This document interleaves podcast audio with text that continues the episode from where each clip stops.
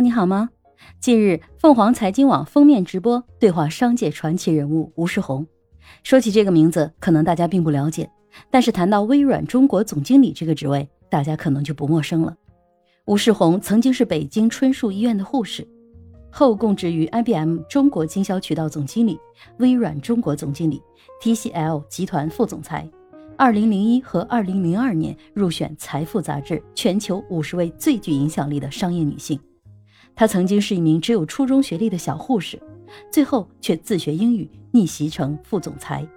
她身患白血病，命悬一线，却最后成为传闻中的两亿年薪的打工女皇。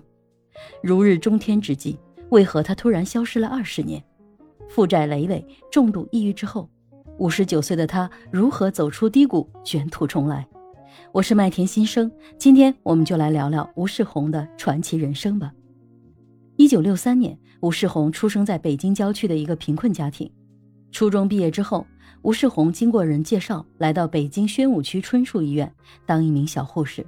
说是护士，其实就是一名编外的勤杂工，每天除了跟在护士后面学着打针喂药，还要打扫医院楼道和厕所。那时候的吴世红每个月只有几块钱的工资，少得可怜。初中学历也没有资源，他只能慢慢熬着。屋漏偏逢连夜雨。一九七九年，在吴世红十六岁的时候，被诊断患白血病。别人在上大学的时候，他在病房里躺了四年。四年期间，他报了三次病危。一九八三年，他终于病愈出院。可出院的时候，他鞋不合脚了。他想买双新鞋。却连几块钱都拿不出来。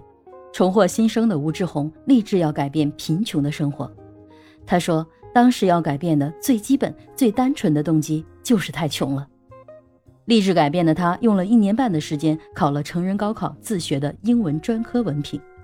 一九八五年，吴世红在报纸上看到了一个广告，是北京外企人力资源服务有限公司招聘会外语的人，要有大专文凭，去 IBM 外派雇员。英语笔试顺利通过后，两周以后是口语面试。吴世红因为平时学的都是哑巴英语，对着录音机也就是鹦鹉学舌。离面试还有两周，他立即报名参加了业余导游英语培训班，带着一群老外一边旅游一边疯狂地练习口语。就这样，口语突飞猛进的吴世红终于顺利地通过了口语考试。一路磕磕绊绊，他终于进入了 IBM，从最底层的行政专员做起。而吴世红的目标是成为 IBM 的业务代表，那是中国人在 IBM 里薪资最高也是最体面的工作。自卑可以像一座大山把人压倒，让人永远沉默；也可以像推进器产生强大的动力。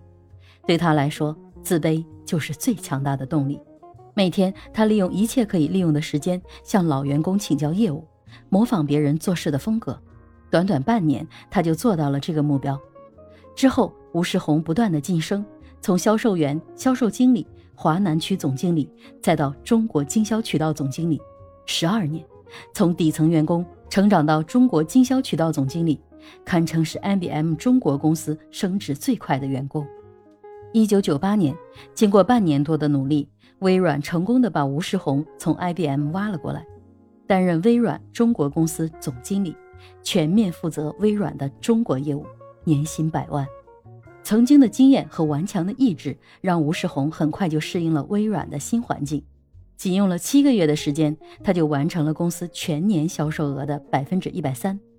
一九九九年，吴世红撰写了自传《逆风飞扬》，成为畅销书，他也成为无数白领女性崇拜的偶像。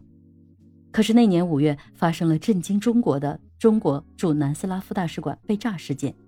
中美关系深陷迷雾。不久，吴世红被曝因事业和生活中更重要的事情，从微软辞职。许多的企业知晓吴世红辞职后，纷纷的对他抛来橄榄枝。上市公司哈茨集团喊话他：“如果他愿意加盟，我愿意开一个亿的年薪。”在凤凰财经网封面直播记者采访他时，他说：“一亿年薪的事儿就是那时候落下了。”后来不知道什么时候有人给我乘了个二，就变成了两亿年薪的传闻了。最终，吴世红选择了 TCL 集团担任集团常务董事副总裁，以及 TCL 信息产业集团有限公司的总经理。二零零三年，四十岁的吴世红被查出患有心脏病，最终激流勇退。后来他创业失败，欠下巨债，患上重度抑郁，甚至想过一死了之。但毕竟他是吴世红，他花了近十年的时间，终于走出了阴霾，涅槃重生。有人说他的成功是时代的必然，我相信在那个时代背景之下，确实有必然之处。但同时，他也在每一个岗位上付出了不亚于任何人的努力。